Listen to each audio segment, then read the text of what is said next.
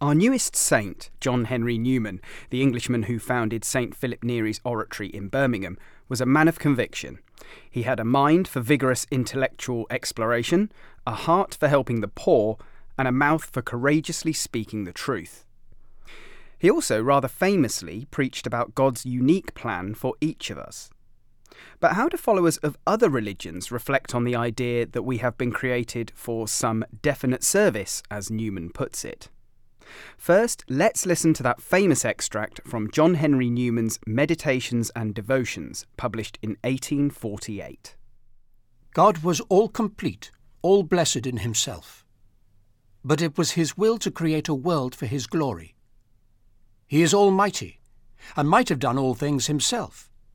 But it has been his will to bring about his purposes by the beings he has created. We are all created to his glory, we are created to do His will. I am created to do something or to be something for which no one else is created. I have a place in God's counsels, in God's world, which no one else has. Whether I be rich or poor, despised or esteemed by man, God knows me and calls me by my name. God has created me to do Him some definite service. He has committed some work to me which he has not committed to another. I have my mission. I never may know it in this life, but I shall be told it in the next. Somehow I am necessary for his purposes, as necessary in my place as an archangel in his. If indeed I fail, he can raise another, as he could make the stones children of Abraham. Yet I have a part in this great work. I am a link in a chain, a bond of connection between persons. He has not created me for naught. I shall do good. I shall do his work. I shall be an angel of peace, a preacher of truth in my own place, while not intending it, if I do but keep his commandments and serve him in my calling. Therefore I will trust him. Whatever, wherever I am, I can never be thrown away. If I am in sickness, my sickness may serve him. In perplexity, my perplexity may serve him. If I am in sorrow, my sorrow may serve him. My sickness, or perplexity, or sorrow may be necessary causes of some great end which is quite beyond us.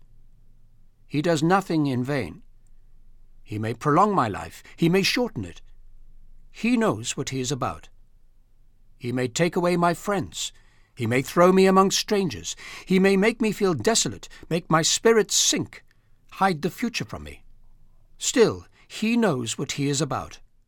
Akeela Ahmed is a Muslim equalities campaigner and social entrepreneur. Here's her reflection on Newman.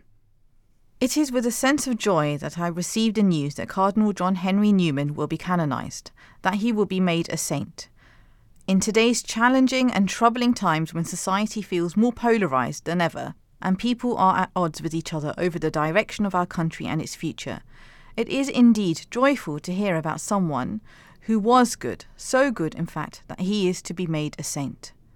I am not Catholic or even Christian, but it is nice to hear about a good person for a change and to share in the positive story of their dedication to God being recognised. Perhaps I also feel a little more excited than a non Catholic would because I went to a Catholic primary school which I loved. I remember my time at St Mary Magdalene Primary School in Brighton fondly. I attended a few schools as a child, and hands down, my time at St Mary Magdalene was some of the best school days of my life. I felt accepted there and felt honoured when I was asked to represent the school on a special trip to Arundel Cathedral. As a young child, I had sometimes experienced cruel and vulgar racism, so being accepted for who I was meant that I could grow and develop confidently. This was quite a few years ago now, and although my own children thankfully have never experienced that sort of overt racism, I do fear that racism is rearing its ugly head again in today's society, but in different ways. That's why it is so important for all of us to get to know each other and take care in building trust and bonds between each other across different faiths and different backgrounds, but also to take care in the way we disagree with each other in God's plan for us, Cardinal John reminds us of the purpose God has given to each of us. We each have our own mission. As a Muslim, I also believe that we have a purpose for our existence and that God has a plan for us.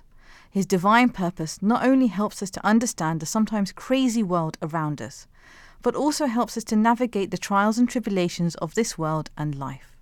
I feel grounded in the knowledge that there is a greater purpose to this life, and that everything I do is not for nothing or without meaning. It is like a steer during troubling times. And as Cardinal John reflects, with this purpose comes responsibility responsibility to do good and be of service. He also pledged to be peaceful and truthful. This resonates with me a lot. Our lives would have little meaning without God and without behaving responsibly towards our fellow human beings and all of God's creatures. Being in service to God means being in service also to the world around us, which is full of the divine blessings He has granted us, which many of us enjoy every day.